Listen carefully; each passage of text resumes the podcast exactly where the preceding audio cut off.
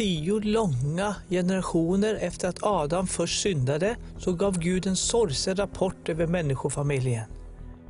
Människornas ondska var stor på jorden. Deras hjärtans alla tankar och avsikter ständigt var alltigenom onda. Men det fanns en familj på jorden som fortfarande litade på Gud. Men Noa hade funnit nåd inför Herrens ögon. Då sa Gud till Noa, jag har beslutat att förgöra alla levande varelser.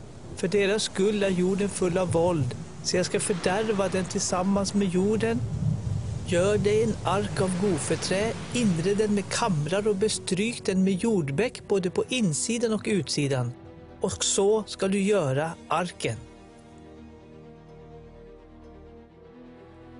Den här rymliga promen med tre våningar, lika lång som en och en halv fotbollsplan, skulle ha tillräckligt med rum för att husera ett par av varje djurart och sju par djur för syndoffer.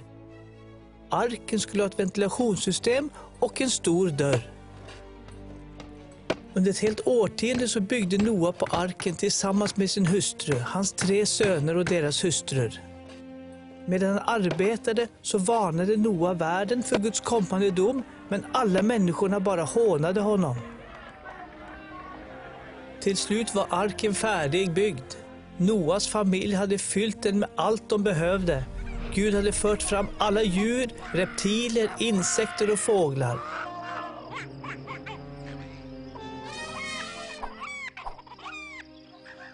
Vilken syn det måste ha varit när de klev in i arken och bosatte sig där i alla tusentals kupéer. Noa och hans familj steg också ombord. Var det någon mer som klev ombord på den säkra platsen? Nej, så Gud stängde dörren.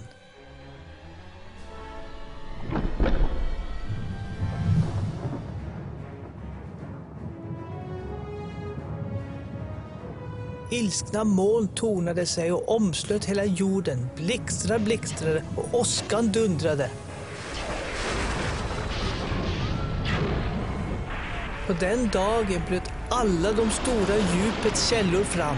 himlens fönster öppnades och det regnade över jorden i 40 dagar och 40 nätter. Det var den värsta naturkatastrofen i historien. Förutom de åtta själar som tagit skydd i arken så dog hela mänskligheten. En stolt och otroende värld fick lära sig sin läxa när det var för sent. Geologiska och fossila fynd bekräftar Bibelns berättelse. Ända från Sahara till Himalaya så kan marina fossil hittas i världens stora öknar och berg. I sin barmhärtighet är Gud tålmodig, men i hans rättvisa kommer han döma synd.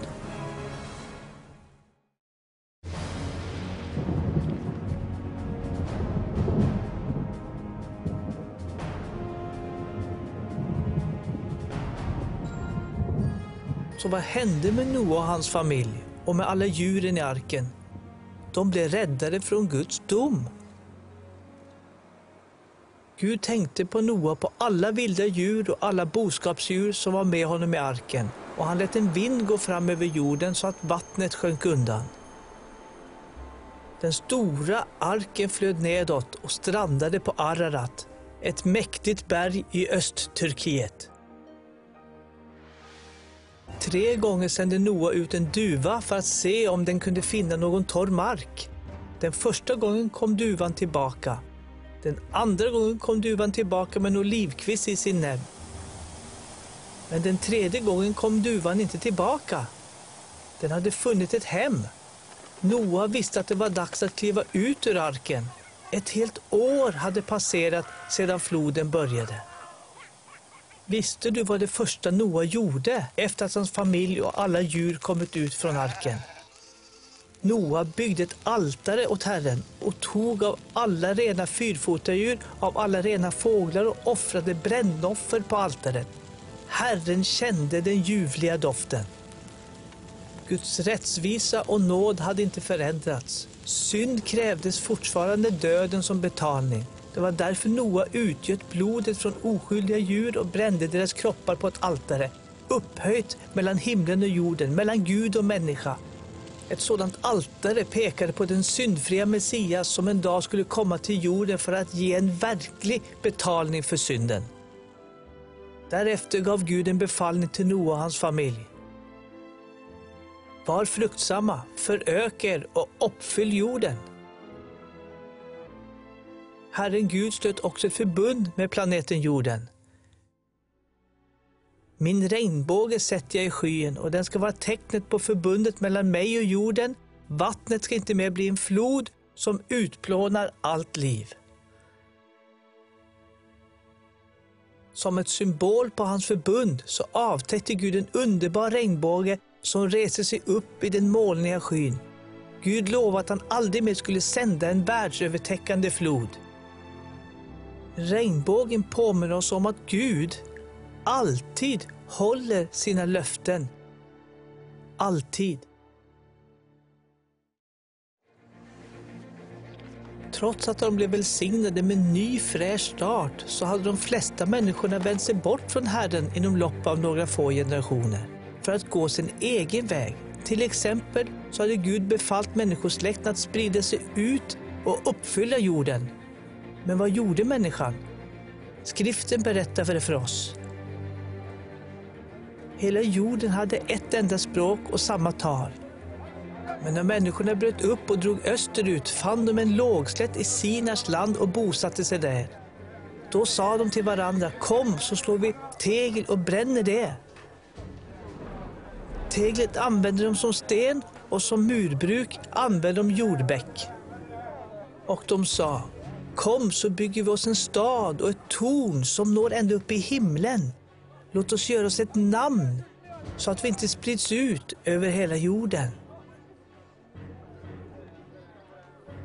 Istället för att prisa Guds stora namn så byggde de staden för att andra människor skulle prisa dem.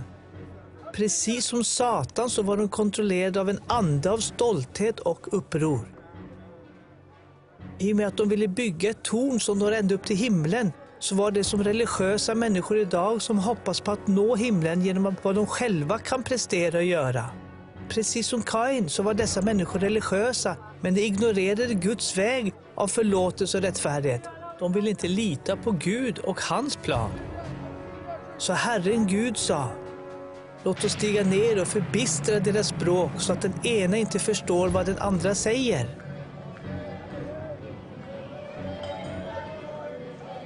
Så spred Herren ut dem därifrån över hela jorden. Och detta gjorde slut på byggandet av staden. Därför fick staden namnet Babel, eftersom Herren där förbistrade hela jordens språk och därifrån spred han ut dem över hela jorden.